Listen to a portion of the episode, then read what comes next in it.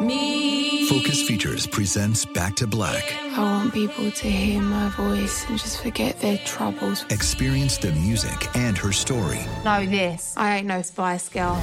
Like never before. That's my daughter, that's my Amy. On the big screen. I want to be remembered. Just being me. Amy Winehouse, Back to Black, directed by Sam Taylor Johnson. Rated R, under seventeen, not a minute without parent. Only in theaters May seventeenth. Do you dream of a healthier life, but education feels out of reach? Trinity School of Natural Health makes holistic education accessible with online programs to fit your busy schedule. Trinity School of Natural Health makes holistic education accessible with online programs to fit your busy schedule. Trinity School's Certified Natural Health Professional Program is the perfect entry point to gain foundational knowledge to empower yourself, your family, and your community to live healthier lives. Turn your passion into a career. Visit trinity school dot org for more More info now. When you buy Kroger brand products, you feel like you're winning. That's because they offer proven quality at lower than low prices. In fact, we guarantee that you and your family will love how Kroger brand products taste, or you get your money back. So next time you're shopping for the family, look for delicious Kroger brand products, because they'll make you all feel like you're winning. Shop now, in-store, or online. Kroger, fresh for everyone. Whether you're a savvy spender maximizing your savings with cashback rewards, a thrifty rate watcher seeking the lowest interest, or a travel enthusiast looking for extraordinary perks, Kemba Financial Credit Union has a visa to complement your lifestyle and unique needs. Apply today at Kemba dot org to unlock a limited-time two percent cash back on purchases and pay zero percent interest on balance transfers for an entire year with a new visa from Kemba. You deserve a card that works for you. Restrictions apply. Offer ends June thirtieth, twenty twenty-four.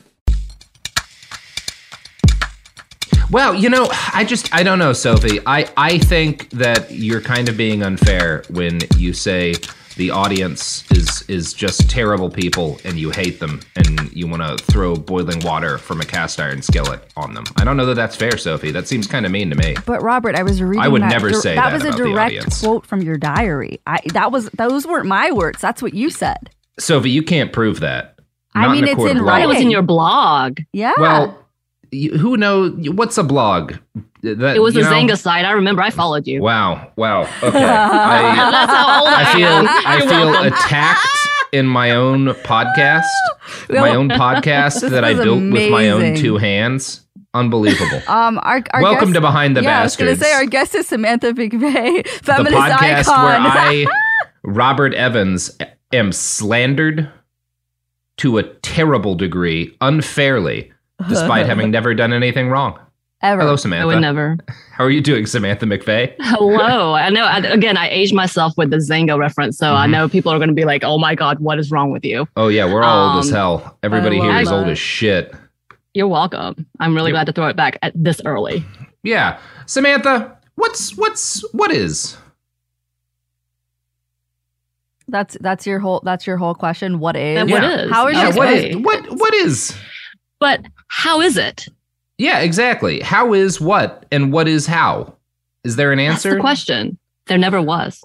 That's good. Are you, are you asking if she's the host of a podcast called Stuff Mom Never Told You? On this very, is she? A, well, yeah. it, well it, is she, See, This is Sophie? Why I keep you around, Sophie. Yeah. I know that you've got this better than I do. Yeah. This has been really a great introduction a Cause, cause for all of our fans. I guarantee Robert would never have gotten there.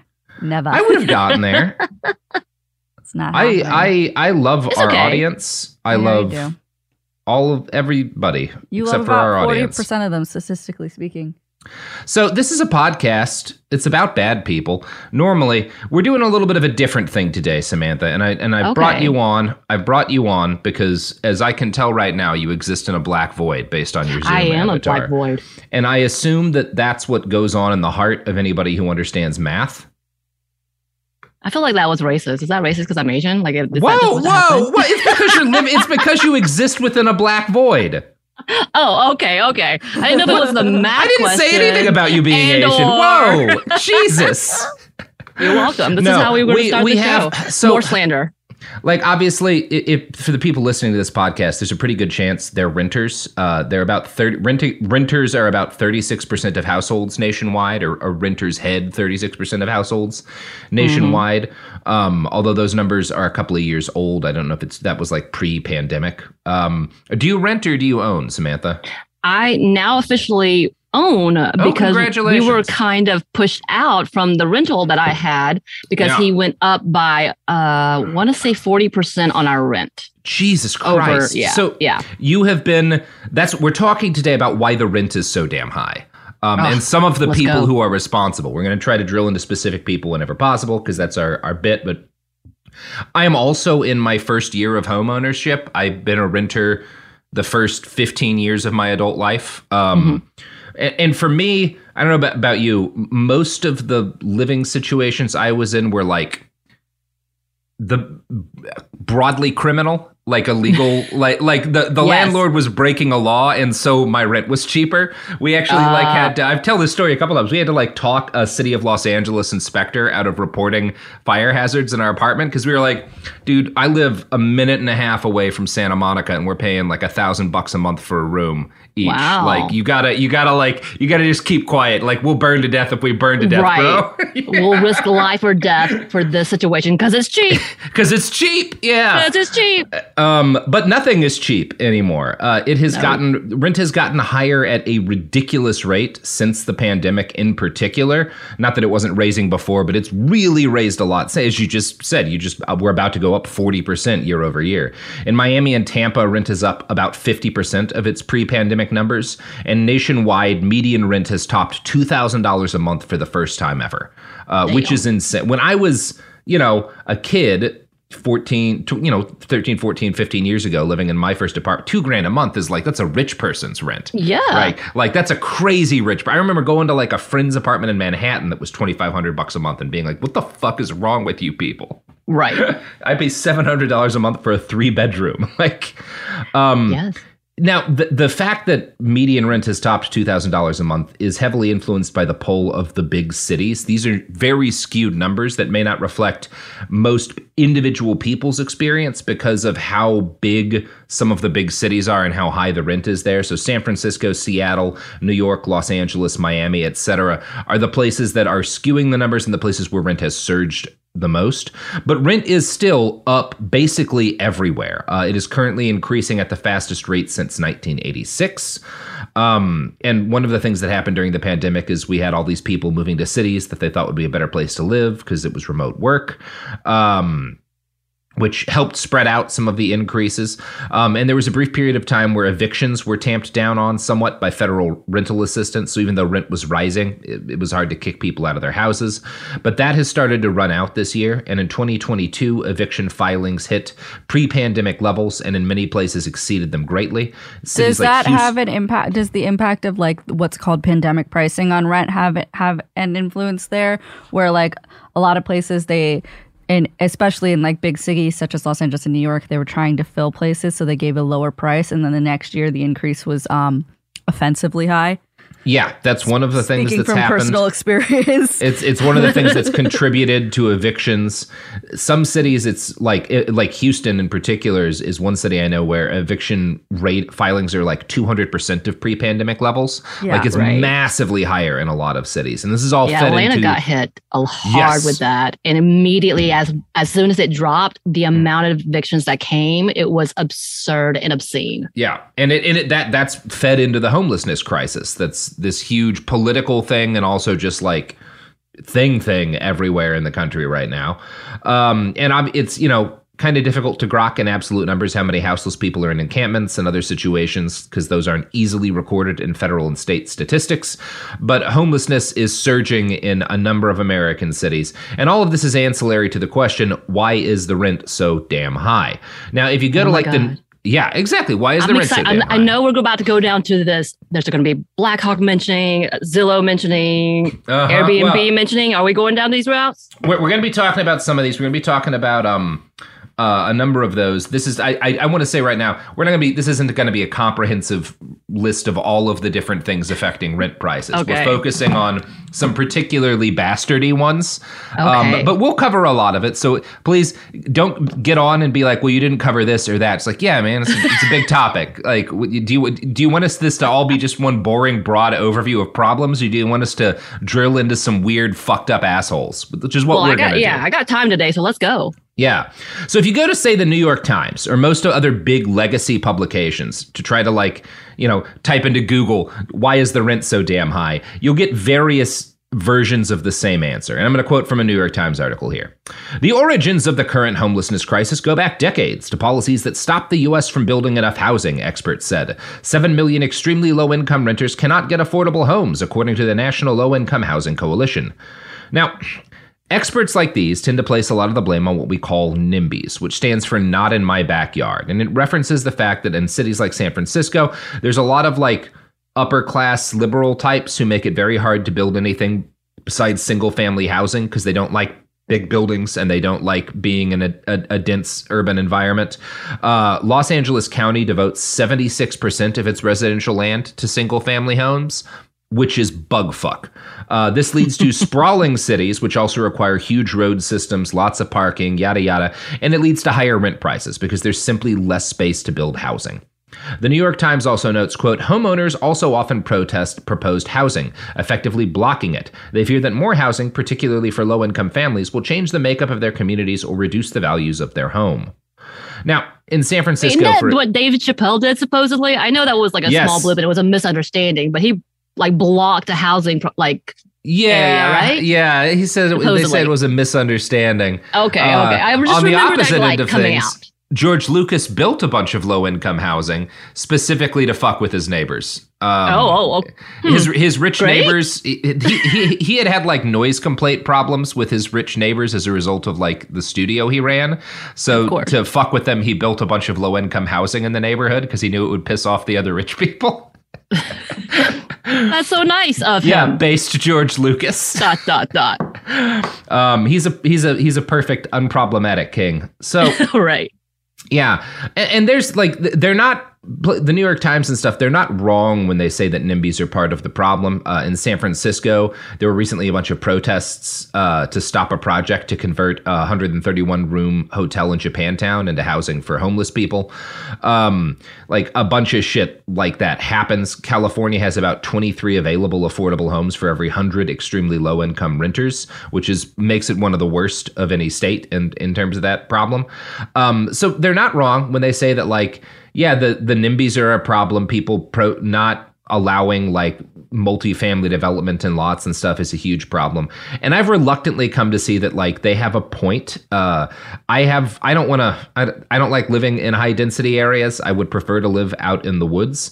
Um, but but this argument is broadly broadly correct. Uh, a huge part of the problem is that there's denser cities is that we need to have denser cities with more multifamily zoning and residential areas. However, there's also a lot of bullshit in the argument that the New York Times is making here and in this argument in general, because the way it tends to get pushed, and it gets pushed by people like developers and by intellectuals who take on the attitude of developers because the developers are their uncles or whatever, is that all of the homelessness problem is to blame on these liberal city policies that just aren't letting developers develop enough.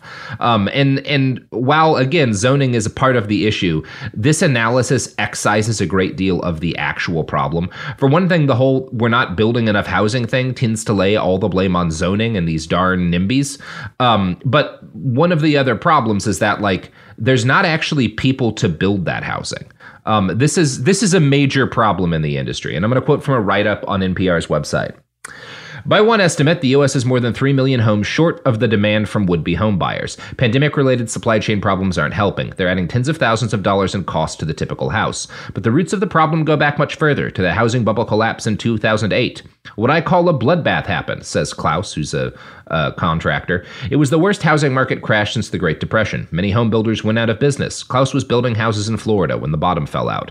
A lot of my tradespeople found other work, went and got retrained for new jobs in law enforcement, all sorts of jobs. So the workplace force was somehow decimated. So More cops, less construction workers, nobody right. to build the fucking houses that they want to have build, which is not right. a problem that you can lay on zoning or NIMBYs. That's right. b- because we, it's because there was a fraudulent like banking industry that existed to sell people subprime loans on yeah. houses that were sh- low quality, massive, and built in, in terrible locations. And when that fell apart, suddenly all of these people had to find something else to do. And you can't blame that on the fucking NIMBYs in San Francisco. Right. I mean, there's all this conversation about funding as well as who is actually going to be able to afford it. Is it afford- Is it truly affordable in right. actuality? Which it often winds up not being because right. like we we have there's like loopholes a lot. Like in Portland right now, there's a, a building that's supposed to be affordable housing. But one of like the deals the city gets is they get or the, the gives the developers that they can increase rent at a greater rate than other places could right. uh, for a certain set amount of years, which like, it, yeah, it's all, there's all these fucky ways that it right. like affordable housing winds up not being affordable that is not due to zoning. Or they just back out of it. So we had a whole project here called uh, the Atlanta Beltline, which is supposed to stretch around um, our metro area. And it was supposed to build up the city, have this walkable area, maybe get a rail station. I don't know, all these great things. But they had to buy out a lot of the areas, which is predominantly um, urban. And therefore, you know, it wasn't, it was redlined once upon a time and it's now valuable because it's within the city. So they bought out these houses, pushing people out. Hello. Um, but the deal they had was they were going to put in affordable housing as well. Mm-hmm. They did not. They actually backed out of the deal, oh, so, really? deal so much. The originator who uh, proposed this plan, created this huge plan that was going to be like a thirty-year plan. It's still ongoing, by the way, multi-million dollars from the city, so many things that they stepped down and said they were no longer a part of this project because it went so ugly and that people had come back with, sorry, just kidding. We're not giving you this property back. We're just going to make millions and millions and millions of dollars without any going back to the city or the people who we promised that we would help. It was oh, bad. Shocking. Yeah. I, I mean, yeah, that, that's, that sounds like the way it tends to go. Um, so yeah, we have this fucking financial crash and home buying eventually slowly recovers after it, but building rates never do, right? They stay below normal after the crash. This continues for like, you know, more than a decade because the workers simply aren't there to buy houses. So when millennials start to hit what should have been their prime home buying years, not only are houses more expensive than they had been, but there's less houses being built. And that's, again, it's it's just not due to zoning. It's the result of the home building industry tanking because a bunch of people who should be in prison sold and bundled up subprime loans. And then those same people go to people in the New York Times pretending to be experts and say, no, we got to change the zoning so I can develop cities more. And it's frustrating that that's the only argument you tend to fucking hear. Now, even then, even if you like, because again, the, the, the New York Times-y angle here is not entirely wrong, but it also leaves a lot out, even if you're just looking at their numbers, because the numbers we see that are like the U S is missing this many million homes, right? We're short three million homes or seven million homes are, if not kind of fucky, which I would argue, then at least presented in a way that does not provide people with clarity as to what the numbers actually mean. When I say the U S is short three million homes, which is something you'll hear on the New York Times a lot, that suggests that like, well, there's three million people who don't have, who can't get housing because of sheer lack of availability, right? Or at least, you know, X number of people, however many people fit into three million homes. And that's not really true. Uh, there's a lot of people where who have these, started, yeah. Where are these where numbers are these coming homes? from? And, and, well, where are these that, numbers and who, I'm kind of confused. I'm like, who actually says, all right, I've gone and, and taken a statistics and we figured out that yes, this amount of people need this much many houses, but do we actually have a number and how did it come up to that? Yes, we're about to get to that. I'm going to talk to oh, that because okay. it, do, it does not work the way you would think it does based okay. on the way it tends to get summarized, right? Um, but yeah, th- there's there's folks who will argue just in general that the problem is not the way it's often presented. Kevin Drum is a writer for Mother Jones, and I think kind of on the more libertarian end of things with a lefty tinge. His big claim to fame is that he helped solidify the idea that there's a connection between the drop in violent crime and the removal of environmental lead, like getting lead out of oil- gas. He's like the journalist who is big on that. And he mm-hmm. points out that while construction never recovered after the two thousand eight crash, that's because the crash led to the bursting of a housing bubble. And since housing was indeed a bubble in that period, why would construction have returned to the rate that it was being added at when everyone lost their minds building trash houses as part of a shell game? Why, right. right? Like maybe it's not, it's not a, the problem isn't that housing construction didn't return to previous levels because those levels were insane and fundamentally based on irrationality. Mm-hmm. Uh, quote, during the early aughts, housing supply grew far faster than population. After the bust, household formation caught up by around two thousand thirteen. And since then, housing supply has matched household growth and has exceeded population growth. So do we have a housing shortage? Everyone keeps saying we do, and the housing groupies keep yelling at me that my chart is meaningless. But why? It sure looks right to me. By the way, I was browsing through some O E C D stats the other day looking for healthcare information, and I happened to run into their league rankings for housing. Guess how we compare? Based on indicators such as rooms per house, basic facilities, and affordability, they rank us as number one in the entire O E C D group of rich countries for the year twenty twenty. We must be doing something right and something wrong. According to the O E C D, we rank second from last among housing affordability for low-income tenants.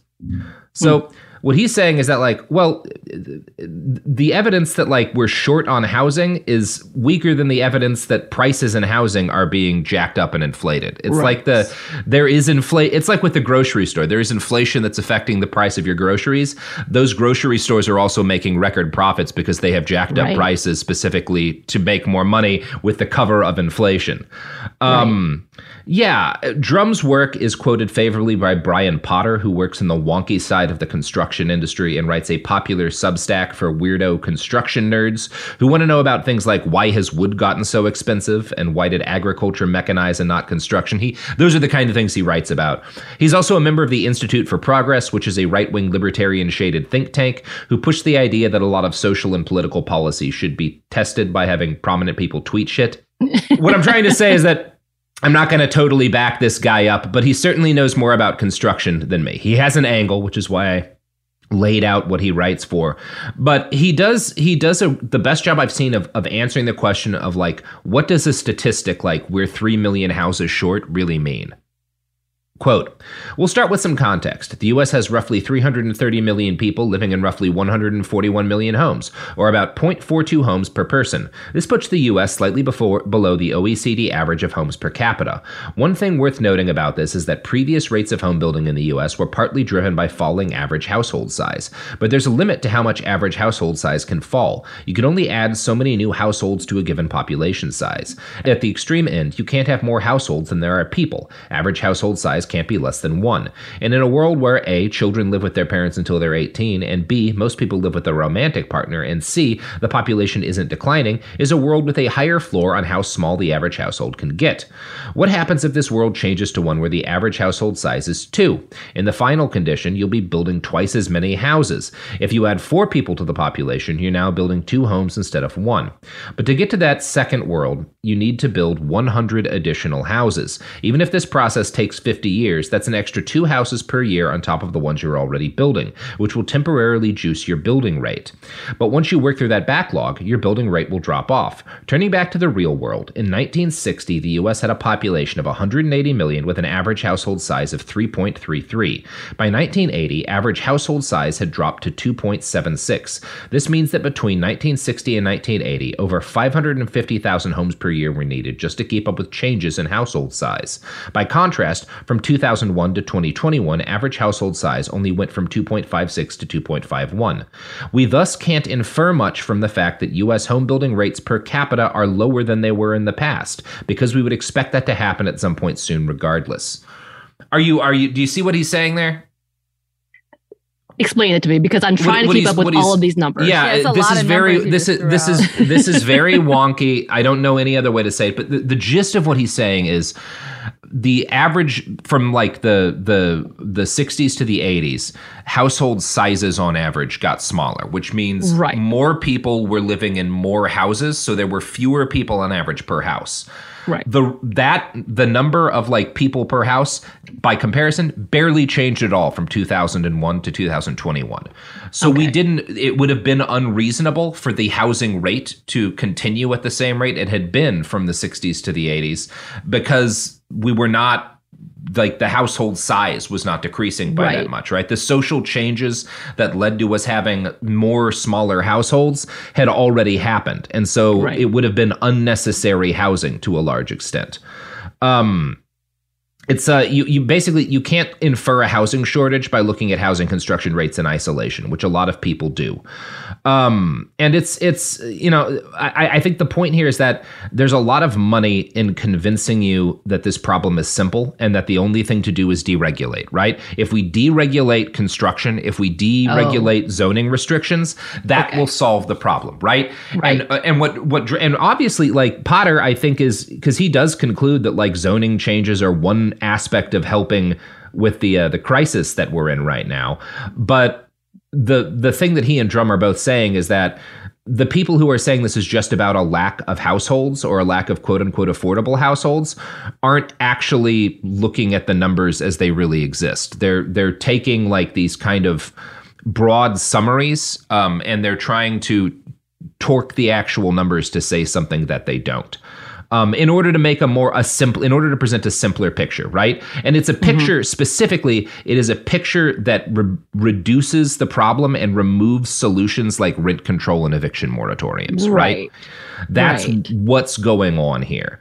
Um, and uh, yeah, it, there's there's a lot else. Uh, one of the other major issues here is that, and this is something that Potter points out, when we're talking about missing housing, we're not talking about a lack of houses. Like you'll hear a lot of people say there's X number of empty houses in the United States, more than enough right. to, and and that is true, but that's not necessarily vacant housing, right? Vacant housing is housing that is on the market and available for people to purchase.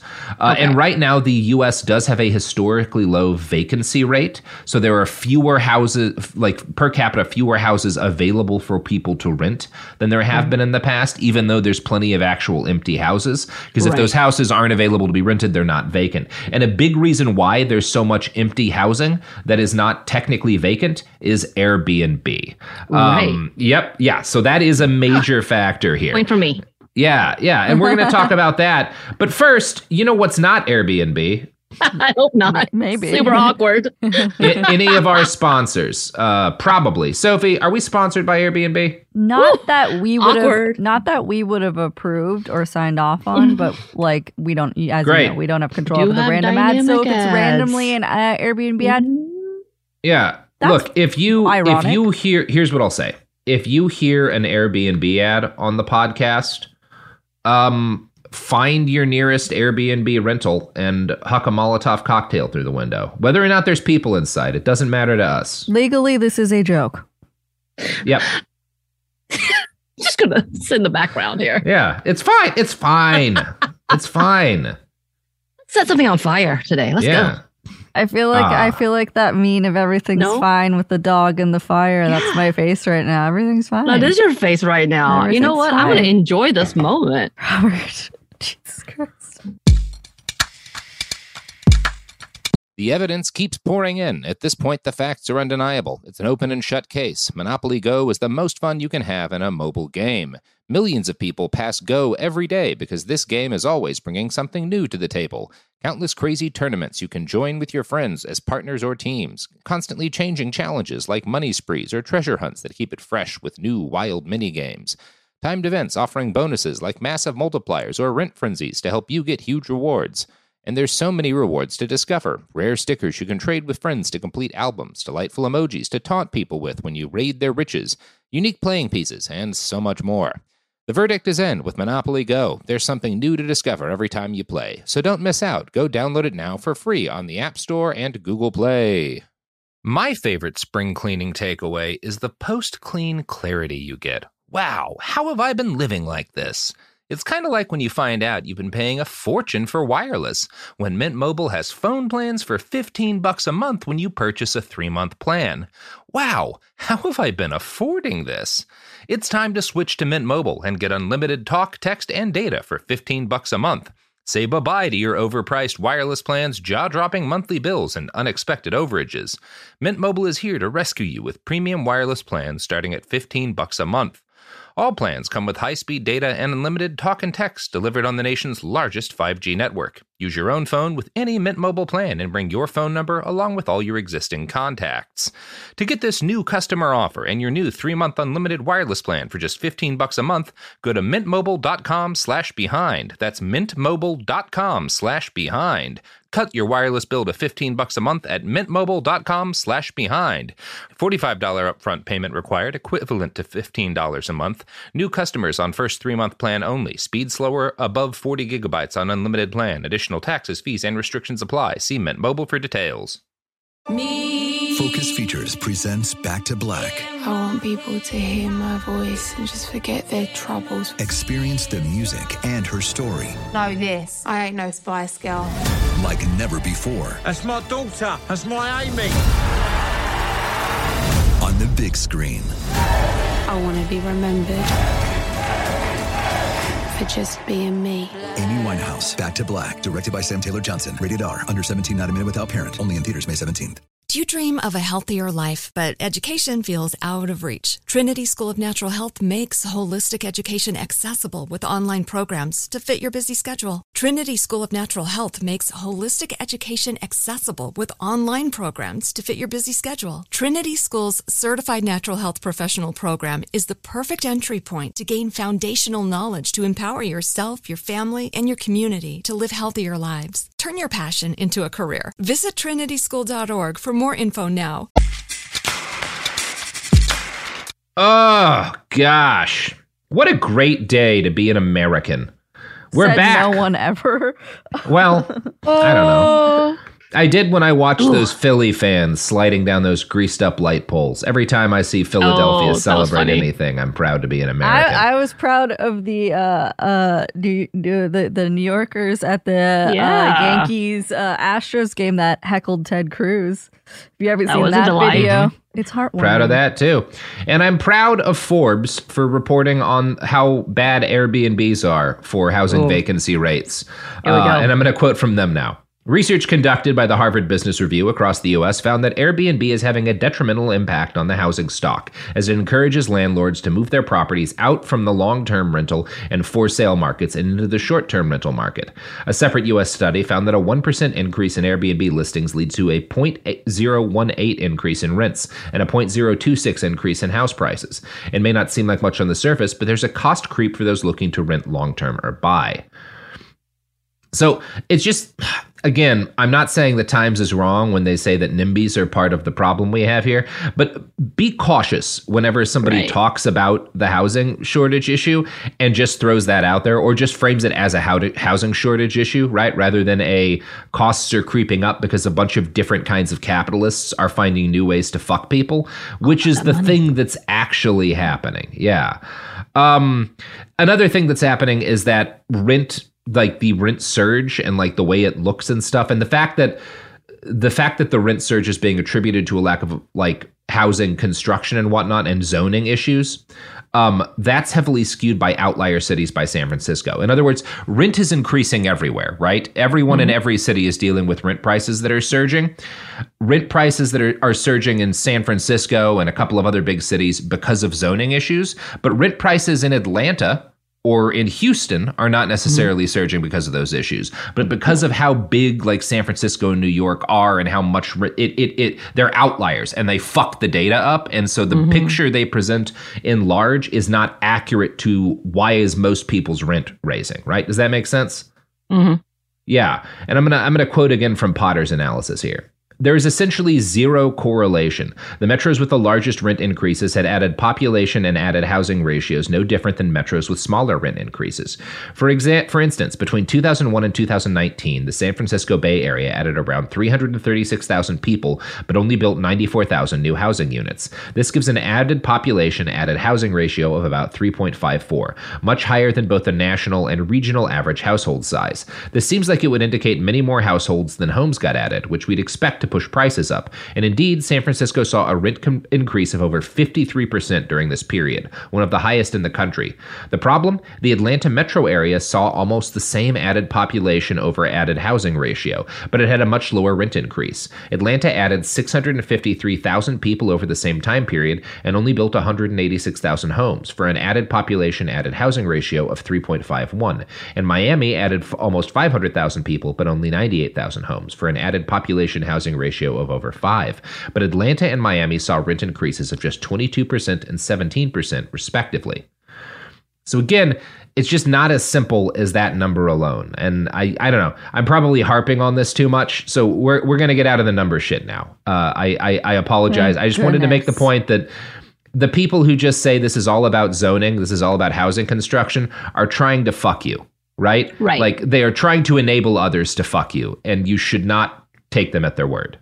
I mean, this is the classic trick in trying yeah. to blame someone else so that the people who are actually profiting and making the most money look innocent. Kind of like the whole recycling bit. We know. We know what, like, they're trying to blame the individual instead of realizing these huge corporations are fucking over the environment, yeah. but they don't want to talk about it because they don't want to lose money. So no, this is no. how we're going to rescope this. Yeah, we're going to we're going to scope this as like there's too much regulation. Not like, yeah, but you guys are also jacking the prices up. Right? Right, like you're you're also like you're also like colluding to fuck people over by right. yeah. A, a, anyway, and you're doing shit like Airbnb. Like, you've done a bu- capitalists have found a bunch of different ways to fuck with housing in the last fifteen years, and it's right. not just a construction issue or a like, zoning they're issue. They're basically anyway. saying that rent's high because of uh, the lack of qual- quantity of, of places available, but like no. it's really not the case. It's no, otherwise right. it would be raising at similar rates in these other cities where the numbers are even worse. I did understand the math. That's awesome. I yeah, love that for yeah, me. So yeah, yeah, yeah. So good. Anyway, you. you can, it, whatever. Um, I, uh, fuck, rent is high. Rent is, people. oh, you wrote that in your script. Yeah. Rent is too damn high. Rent that is too rent damn is high. high. Yeah. And there's a number of reasons for it. And anyone trying to say it's this one simple thing that is also really good for developers is probably trying to fuck you. So right. now we're going to start talking about assholes, which is fun. Let's um, go. Oh, I'm and stoked. more more our strong suit than numbers. So the first thing you need to know about, or the first person you need to know about, is a guy named Jeffrey Roper. Jeffrey is a businessman who describes himself as a numbers nerd and formerly worked as Alaska Airlines' director of revenue management in the nineteen eighties. Now, anybody, anybody who says they're a numbers guy to you, yeah, dislike him immediately. Uh, I don't know. I like I like my accountant, my yeah, uh, the guy who does my taxes. Somebody, but if somebody like if that's their first thing that they want you to know about them, red flag. Red flag. Red flag. Couple of red flags. Do not date that person, okay? Also, having the last name Roper, that makes me think of the guy who used to be Ebert's friend and probably killed him. Oh. That's my headcanon. If they mention anything about wow. like their yeah. credit, that's a throwback. Okay, I'm just, yeah. I'm just saying. If they mention anything about their credit score, if they mention anything about numbers, if they mention anything like that in their dating profile, do not match with them. Wait, it's have you weird. had someone girl put their credit score? Oh and my then, gosh, yeah, more, really? more, more when I was uh, more when wow. I was living in Los Angeles. But uh, okay, yeah, that was a thing. Maybe Atlantans, probably, oh, maybe Atlantans are not impressive, so therefore they leave it out on purpose. I don't know because I did yeah. not see that. That's a new one to me. So, all right, Robert, tell us about uh, the numbers guy, Roper, the numbers evil guy. nerd. Let's go. Our Money is what we're calling him, actually. Our um, Money. Okay, tell us about Our Money. Yeah, yeah. So he- he's a numbers nerd. He used to work as Alaska Airlines director of revenue management in the nineteen eighties. And look, Alaska's like the least shitty domestic airline that great, we have. Right. A great, great but, airline. But when I Roper seen them was being, there, dragging people off the plane, well, so. Screaming. Yeah, they don't do that now. Uh, I will say this. They absolutely, uh, while Roper was director of revenue management, robbed us all of about a billion dollars back in the nineteen eighties. Oh, so we're cool. going to talk about how that happens. Like, robbed us consumers, like stole, cool. illegally, okay. criminally stole a billion okay. dollars. Hot. It's cool. Okay. Yeah. So compete. They're not the only. Actually, a number of airlines stole collectively a billion, but Alaska was kind of leading the pack. Anyway, competing airlines. What happened is competing airlines started using price setting software, and their different computers would all kind of share data on planned routes and prices with each other to make sure that like nobody was undercutting anyone else.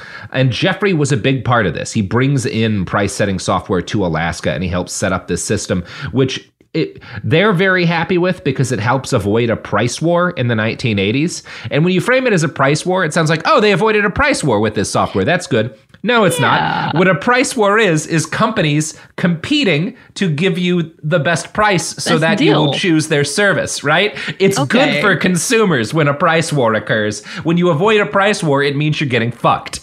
Right. Price war amongst each other so mm-hmm. they can not have to compete for yeah. businesses unless now, they're in like, I'm guessing they're doing like the Price is Right type of where there's just a dollar less. Well, yeah, I mean, that, that, well, that normally what would happen is you would not, it would kind of be a little bit of a black box and they would set their rates just based on this is what we think is fair. And then kind of over time, as they see what consumers are choosing, you know, they're like, maybe we need to lower our rates or maybe we can raise them a little.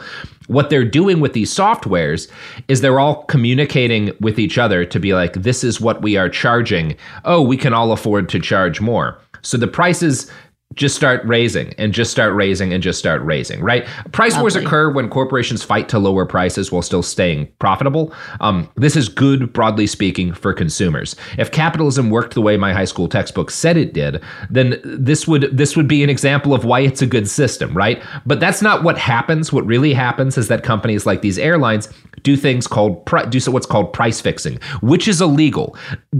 Alaska under well, you know, this system that Roper helped set up is illegal price fixing. The Department wow. of Justice says these companies are all illegally fixing prices. I'm not like declaring this price fixing because I don't like it. The Department of Justice says they they did a crime.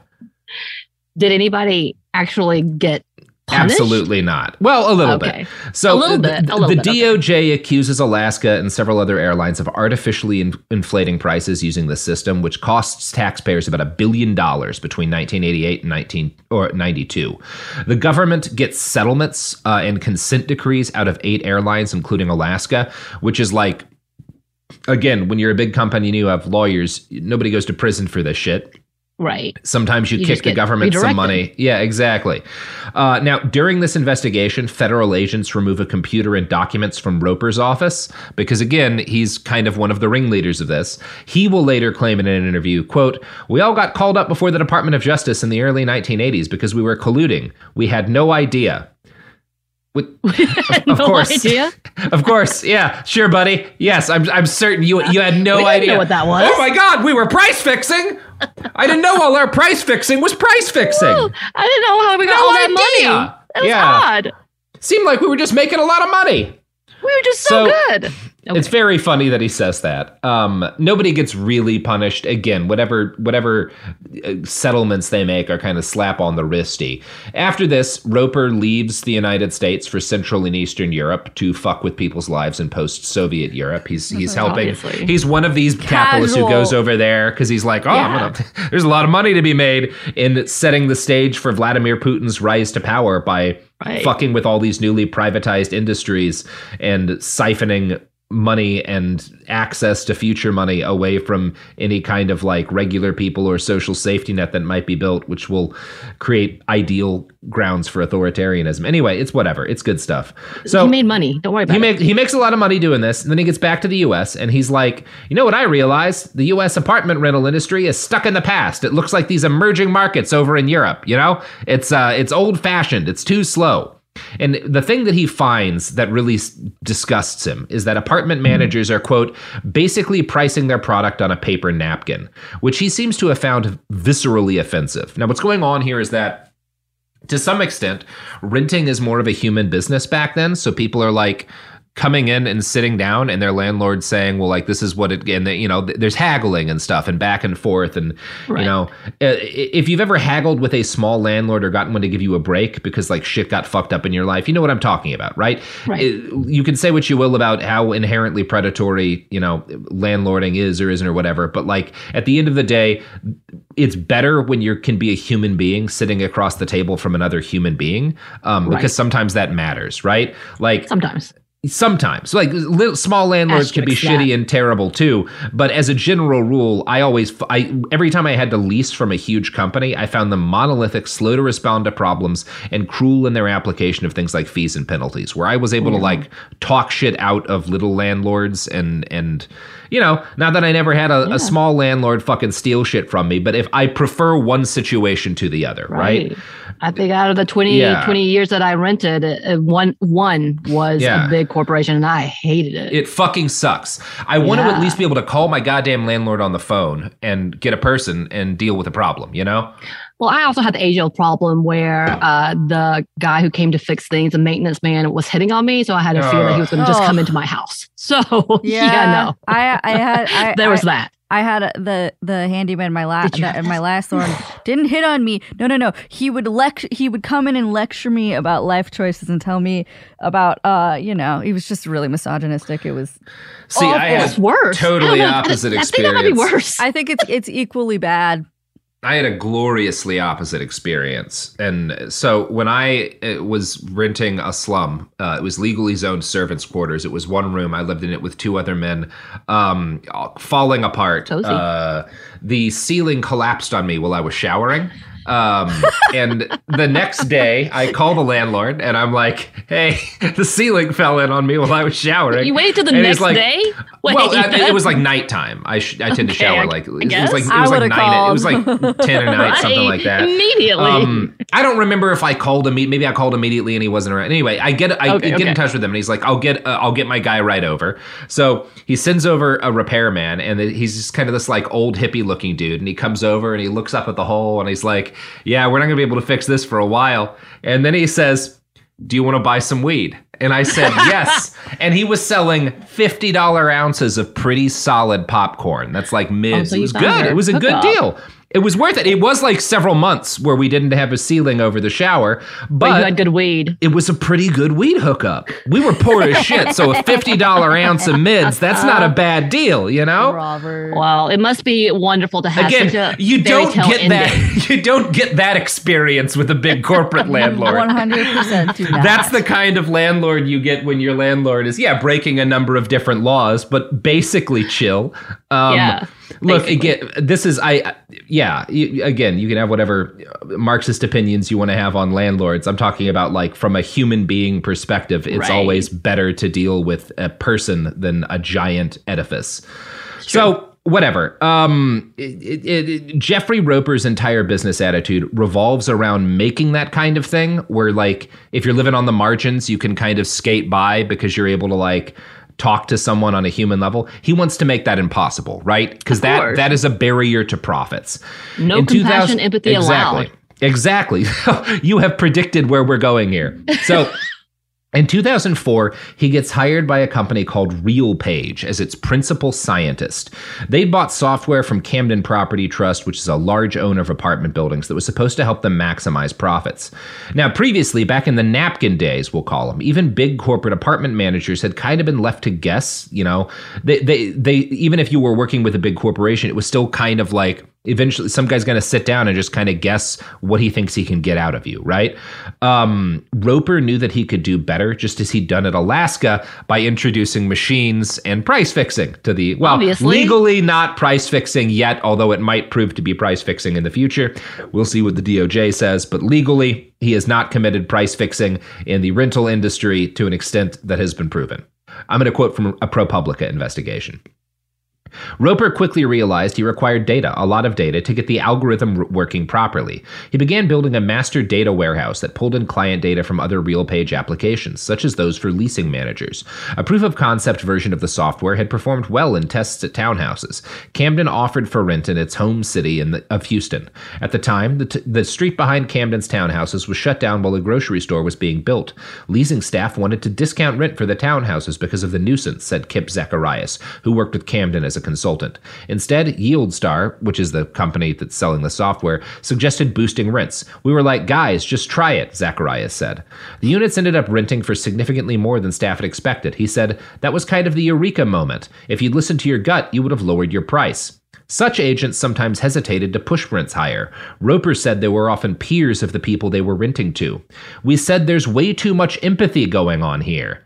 This is one of the reasons why we wanted to get pricing off-site. Unimpeded by human worries, YieldStar's price increases sometimes yet led to more tenants leaving. So he's literally is saying what you were saying. There's too much empathy in the process as it exists. We got to get rid of that shit so we can really fuck people. Right, right. Like, we, we need to get rid of the human aspect. I like yeah. that part too. That's if like, a, don't be human. If you're what a small fuck, landlord, man? Or if you're just a person at a leasing office with discretion, and a, a person comes in and they're like, you know, they remind you of your mom or your aunt or your cousin or your friend, or like, you know, you have a good rapport with them. They're like, yeah, I want to make sure you get a good deal. Like, yeah, I'll, I'll work. Again, I've had that happen to me. Um, it's it's like this is. And and the system, by the way, that system, the one I'm describing, was not idyllic. It was still bad. Rent was still too high. But this has made it much worse. Right. Yeah. So he's the one that began like, no, really, every year you should increase by fifteen percent and yeah. they'll never question it. We just do it to every single person uniformly. And then, you know, nobody's, it's not personal. This is just the the the, the price of housing now. And this is just the way that it works. And, you know, we're just right. trying to, we found that you're underneath the, uh, the, the, and this is what it means also when like you get that letter saying, you know, your house is underpriced or lower than like right. market value or whatever. So we have to increase it by X amount. That's, That's what the value part. They're quoting on is the shit that this software hands them. Which is not necessarily a real thing. It is well, a made up prediction by this it is, machine. It is a thing that the machine calculated by doing a machine version of price fixing that, again, as of yet has not been ruled to be price fixing by the D O J, but may prove to be ruled price fixing by the D O J in the near future. We'll see. It's real soon? Okay. Yeah. Okay. Camden noted their turnover was about fifteen percent higher in two thousand six after it started using YieldStar, which is, again, that's the software that Roper is is is managing. Despite this, revenue grew by seven point four percent. So fifteen percent of their co- of their clients like leave the apartments that they're in, um, or fifty percent more of the uh, clients leave their apartments that year, like don't renew their leases, but revenue still grows. And that all sounds fine when you treat it like numbers, right? That like, oh, right. we had more turnover than number, but revenue still grew. But that fifteen percent of tenants who turned over includes people who got evicted because they couldn't pay their rent and people who had to leave a neighborhood or even a city they loved because they'd been priced out. And it also, the added rent that these people paid, the reason why profits were still up, means money those tenants aren't spending elsewhere. Money they're not saving for a house themselves or contributing right. to the local economy, rather than pumping more cash into a massive corporation whose shareholders all live far far away from the communities where this decision is impacted. Right. Yep. Rick Campo of Camden Property Trust is one of the people who doesn't see things this way. He summarized the impact of YieldStar like this. The net effect of driving revenue and pushing people out was ten million dollars in income. I think that shows that keeping the heads in beds above all else is not always the best strategy. Wait, what? Yeah, man, we put some people on the street, but we made ten million dollars. Fuck them people. It's funny. So ProPublica does this big investigation, and they're the ones who bust this story. They they find this quote from Campo where he's like, heads in beds, fuck it. Uh, and they're like, heads hey, this, this wow. kind of makes you sound like a monster. Kind of? I think we just take out the kind of. Yeah, I'm I'm going to quote from the, their article. Campo told ProPublica it sounds awful and doesn't reflect how he or Camden views renters today. We fundamentally Today. believe our customers are the most important part of the business, he said. We're not about pushing people out.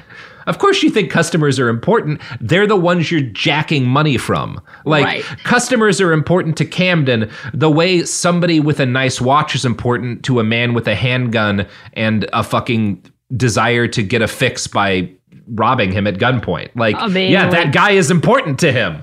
The liquor is, store I might rob later tonight is important to me. This is that same level of like child uh, training kid children to work, and, and you're like, yeah, this is and not I, what you think it is. And and their excuse of like, no, but if the children didn't work for low wages, their family wouldn't have any money. So yeah, they're doing, see? We're doing a good see? thing. We're doing a good thing. We're helping them out. all um, good. All good. Yeah, it's it's it's ghoul logic, and it's. I also I don't want to I don't want to be unfair here and compare a guy like Rick Campo to somebody who robs people at gunpoint or holds up liquor stores, because that individual mm-hmm. robbing people at gunpoint or holding up liquor stores, that's honest work, right? You know. There you go. Yeah, okay. yeah. No, that's no, no. That's, that's un- it's unfair okay, to the guy okay. with the thirty-eight. To the yeah. person who is desperate yeah. and trying to get yes, anything. Yes. All right, I got you now. I'll take that flip. yeah, I'll take um, that flip. Except and again, that. that's a human interaction. As a general rule, you can probably talk so, your way out so of the worst of parts of that, right? Yes. yeah. There's more compassion there. There. You're yeah, right. It's You're not right. an algorithm deciding whether or not you get stuck up, you know? There, there, because, you know, it's not heads in beds. Yeah, exactly. Um, speaking of heads in beds, we sell a lot of mattresses on this podcast. We do, but I have yet to get one. Yeah. Oh, yeah, they're not giving them oh. out like they used to. That's what I'll say. Yeah. Mm-hmm. Sounds so bougie. Let's get to yep. those. Ads. The evidence keeps pouring in. At this point, the facts are undeniable. It's an open and shut case. Monopoly Go is the most fun you can have in a mobile game. Millions of people pass Go every day because this game is always bringing something new to the table. Countless crazy tournaments you can join with your friends as partners or teams. Constantly changing challenges like money sprees or treasure hunts that keep it fresh with new wild minigames. Timed events offering bonuses like massive multipliers or rent frenzies to help you get huge rewards. And there's so many rewards to discover. Rare stickers you can trade with friends to complete albums, delightful emojis to taunt people with when you raid their riches, unique playing pieces, and so much more. The verdict is in with Monopoly Go. There's something new to discover every time you play. So don't miss out. Go download it now for free on the App Store and Google Play. Me. Focus Features presents Back to Black. I want people to hear my voice and just forget their troubles. Experience the music and her story. Know this, I ain't no Spice Girl. Like never before. That's my daughter, that's my Amy. On the big screen. I want to be remembered for just being me. Amy Winehouse, Back to Black, directed by Sam Taylor Johnson. Rated R, under seventeen, not admitted without parent. Only in theaters May seventeenth. Do you dream of a healthier life, but education feels out of reach? Trinity School of Natural Health makes holistic education accessible with online programs to fit your busy schedule. Trinity School of Natural Health makes holistic education accessible with online programs to fit your busy schedule. Trinity School's Certified Natural Health Professional Program is the perfect entry point to gain foundational knowledge to empower yourself, your family, and your community to live healthier lives. Turn your passion into a career. Visit trinity school dot org for more More info now. Whether you're a savvy spender maximizing your savings with cashback rewards, a thrifty rate watcher seeking the lowest interest, or a travel enthusiast looking for extraordinary perks, Kemba Financial Credit Union has a visa to complement your lifestyle and unique needs. Apply today at Kemba dot org to unlock a limited time two percent cashback on purchases and pay zero percent interest on balance transfers for an entire year with a new visa from Kemba. You deserve a card that works for you. Restrictions apply. Offer ends June thirtieth, twenty twenty-four. We're back.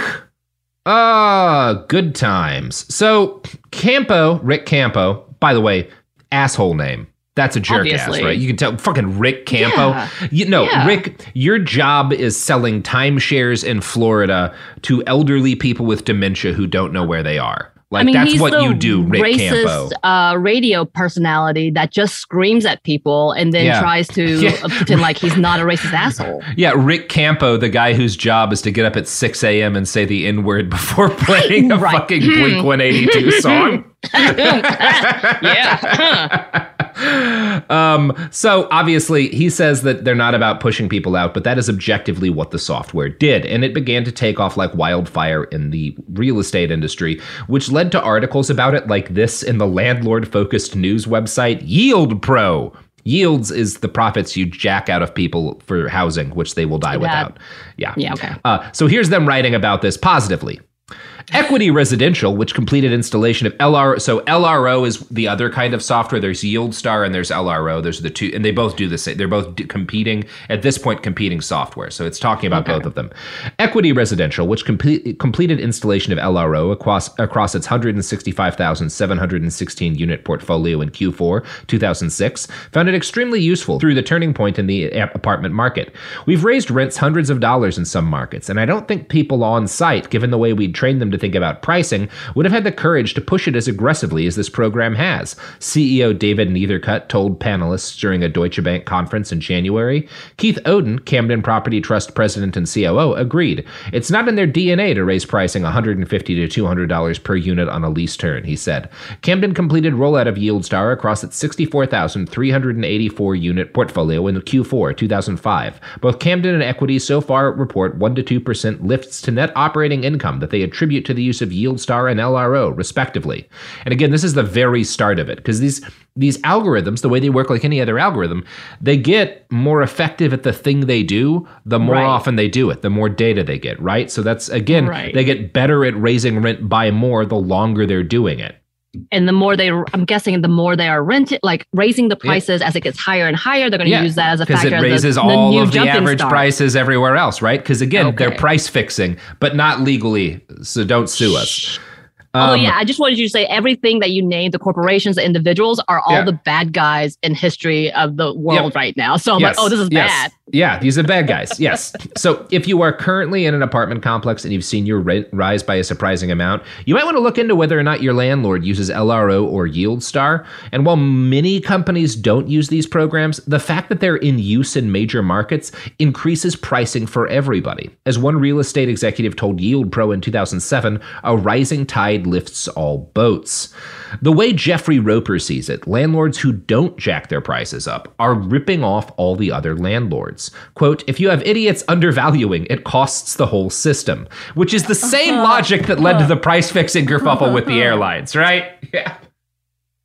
My cool. face is turning red. My it's, face is turning red. It's, In it's, this dark void of mine, yeah. my face is turning this red. This is why you why? don't trust why? anybody who says they're a, uh, a numbers nerd, because no, they do and fuckery it's, it's one like of those this. things. If you've got, if this guy's logic is being, I don't know, if he's like works for a company that makes premium bourbon, right? And like he's he's applying this logic to like get the most profits out of people who want to buy nice bourbon, whatever, right? Like it's discretionary income. People die if they don't have housing. like, housing. Yeah. Good, that's, oh, look, safe housing. Can we put that housing, as the yes, marker? Yeah. Because a yeah, lot I mean, of this house, these houses that are for rent, who are with the, uh, you know, more personable, are probably yeah. not in a safe yes, area. Yes, they're fire hazards like half of the houses I lived in when I was a renter. Exactly. Like there's so many things that yes. can happen. And you're like, you literally are giving up safety for the price. Once again, as you had said yeah. it, you're like, you know, I'm living in a place that doesn't I'm have fucking, a ceiling. I, I lived in a nice neighborhood for fucking nothing, you know? Or not then. That was not a particularly nice neighborhood. But not, not the later on, yes. Weed dude. Not the Weed Connect. No, it was okay. Um, so the the way Jeffrey Roper sees it, yeah. So anyway, initially Roper's competition in this horrible business was L R O, or lease rent options, right? I quoted about them earlier. But YieldStar purchased L R O in two thousand seventeen with the Justice Department's acquiescence. They were flagged for high-level review, but ultimately passed. Surprise. ProPublica writes, the approval allowed RealPage to acquire its only significant competitor, Roper said, adding, I was surprised the D O J let that go through.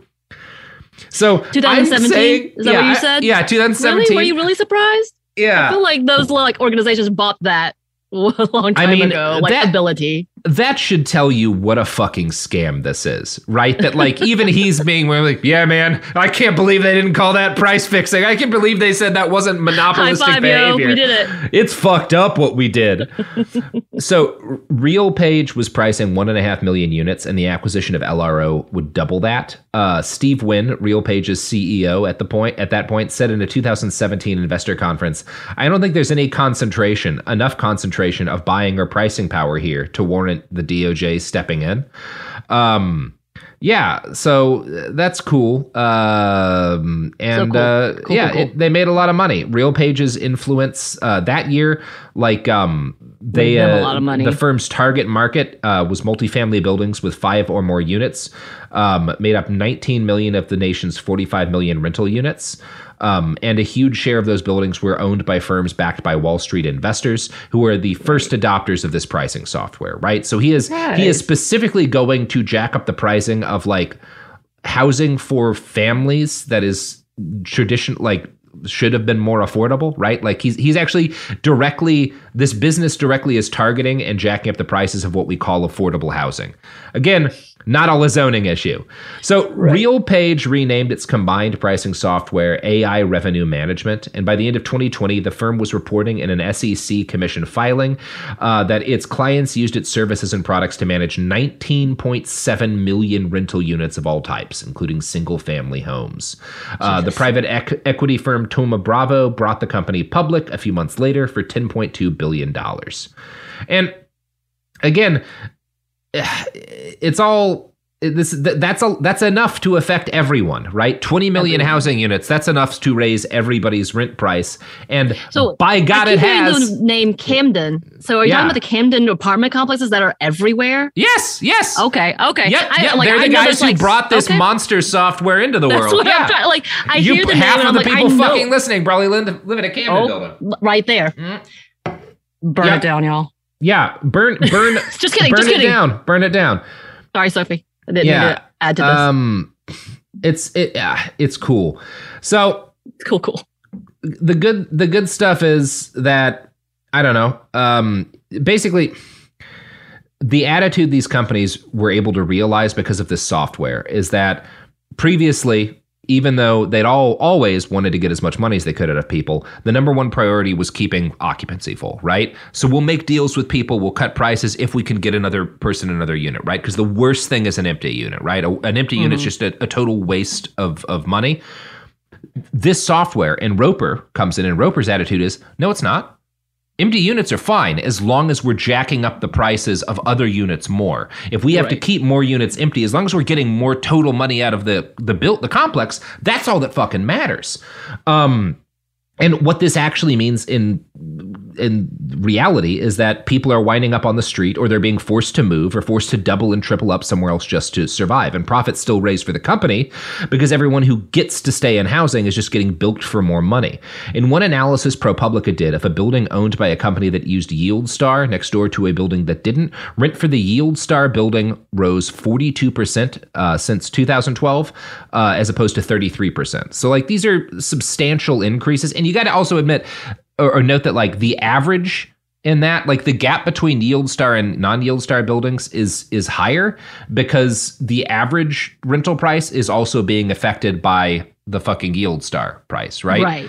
Like right. It's not just that YieldStar buildings are higher than non, it's that they're raising rental prices for everybody because the whole market is surging. Even, so, yeah. Because that's the conversation is that, yeah, these like, well, I say that's this all-inclusive man- maintenance apartment complexes, they have their steady prices with no negotiations. But even though they're significantly higher, whatever you were paying with these mom and pop landlords is still going to increase because no matter what, even if it was like, let's say it's cheap eight hundred dollars, going twelve hundred dollars is still significantly cheaper than the eighteen hundred dollars apartment that, that's gone in. So it sounds cheaper, which is what's happened everywhere.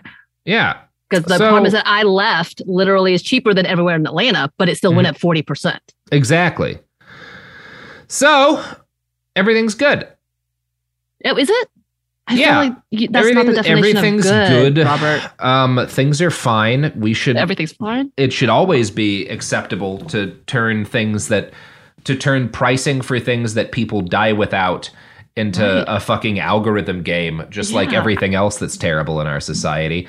Um, I nothing love should making matter people more. Die in yeah. sa- like risk, risk their safety for white men to be get continue to get rich. That's amazing. Yeah, I mean, I love that. That's my favorite like, thing to do. You know, it's not just white men. You have to assume they're not all white. You know, okay. uh, so that's fine. That's true. That's true. Yeah, it's good. So anyway, uh, we're going to talk about an even more entertaining piece of shit next episode. And we're going to talk oh, about uh, some other important stuff, including uh, uh, whatchamacallit, uh, rent control. Uh, oh, but yeah, that's, that uh, that's those are. Hmm. Oh, yeah. Yeah. In some places, although, yeah, there's some fuckery going on there, too. But yeah, this is uh, th- these are s- some of the assholes who have made rent be so damn high. Oh, and also Robert, the assholes. The assholes who, because the assholes in this, the, you know, Roper is the one we're really digging into in this episode. But other assholes are just like all of the journalists who blithely ro- report like, well, experts say there's just not enough housing and we have to change right. zoning. It's like, no, no, no, not that that's not part of the issue, but don't pretend that's everything that's, that's going on. Issue. You fucking dishonest pricks. Woo, I'm going to have to go run or mm-hmm. something. What do I, what do I do? Yeah, um, I don't know. Go rent a house. Go, everybody go out and sign a lease. Mm, I quit. Yeah. Yeah. Samantha, right. do you yeah, have anything you wanna you wanna plug? Oh sure. Um, let, let me gather my thoughts. Yes, you can uh, come find me at my podcast with uh, Annie, Stuff Mom Never Told You. If you like to talk about feminist issues, where you want to rage about how the U S hate women. Um, a lot of people hate women, Man, apparently, in general. And those who identify as female, you know, they think they do, essentially. Or any uh, issues dealing with those who identify as female, come on over, listen to us. Um, yeah, and also you can find me on Instagram, mcvey dot sam, or on Twitter, I believe McVey Samantha. Yay! Yeah. You can Yay. see pictures of my dog. Well, love that. Go with Christ, my children. And we'll be back for, for part two on Thursday. Hell yeah. Well, maybe. Okay, bye. Bye. Okay, bye. Behind the Bastards is a production of Cool Zone Media. For more from Cool Zone Media, visit our website, cool zone media dot com, or check us out on the iHeartRadio app, Apple Podcasts, or wherever you get your podcasts. This show is sponsored by BetterHelp. It's a simple truth. No matter who you are, mental health challenges can affect you, and how you manage them can make all the difference. That's why everyone should have access to mental health support that meets them where they are and helps them get through. BetterHelp provides online therapy on your schedule. It's flexible, simple to use, and more affordable than in-person therapy. Connect with a licensed therapist selected just for you. Learn more at better help dot com. That's better, H E L P dot com. Do you dream of a healthier life, but education feels out of reach? Trinity School of Natural Health makes holistic education accessible with online programs to fit your busy schedule. Trinity School of Natural Health makes holistic education accessible with online programs to fit your busy schedule. Trinity School's Certified Natural Health Professional Program is the perfect entry point to gain foundational knowledge to empower yourself, your family, and your community to live healthier lives. Turn your passion into a career. Visit trinity school dot org for more More info now. Whether you're a savvy spender maximizing your savings with cashback rewards, a thrifty rate watcher seeking the lowest interest, or a travel enthusiast looking for extraordinary perks, Kemba Financial Credit Union has a visa to complement your lifestyle and unique needs. Apply today at Kemba dot org to unlock a limited time two percent cashback on purchases and pay zero percent interest on balance transfers for an entire year with a new visa from Kemba. You deserve a card that works for you. Restrictions apply. Offer ends June thirtieth, twenty twenty-four. Hey guys, it is Ryan. I'm not sure if you know this about me, but I'm a bit of a fun fanatic when I can. I like to work, but I like fun too. It's a thing. And now the truth is out there. I can tell you about my favorite place to have fun. Chumba Casino. They have hundreds of social casino style games to choose from with new games released each week. You can play for free anytime, anywhere. And each day brings a new chance to collect daily bonuses. So join me in the fun. Sign up now at chumba casino dot com. No purchase necessary. V G W Group. Void where prohibited by law. See terms and conditions. eighteen plus.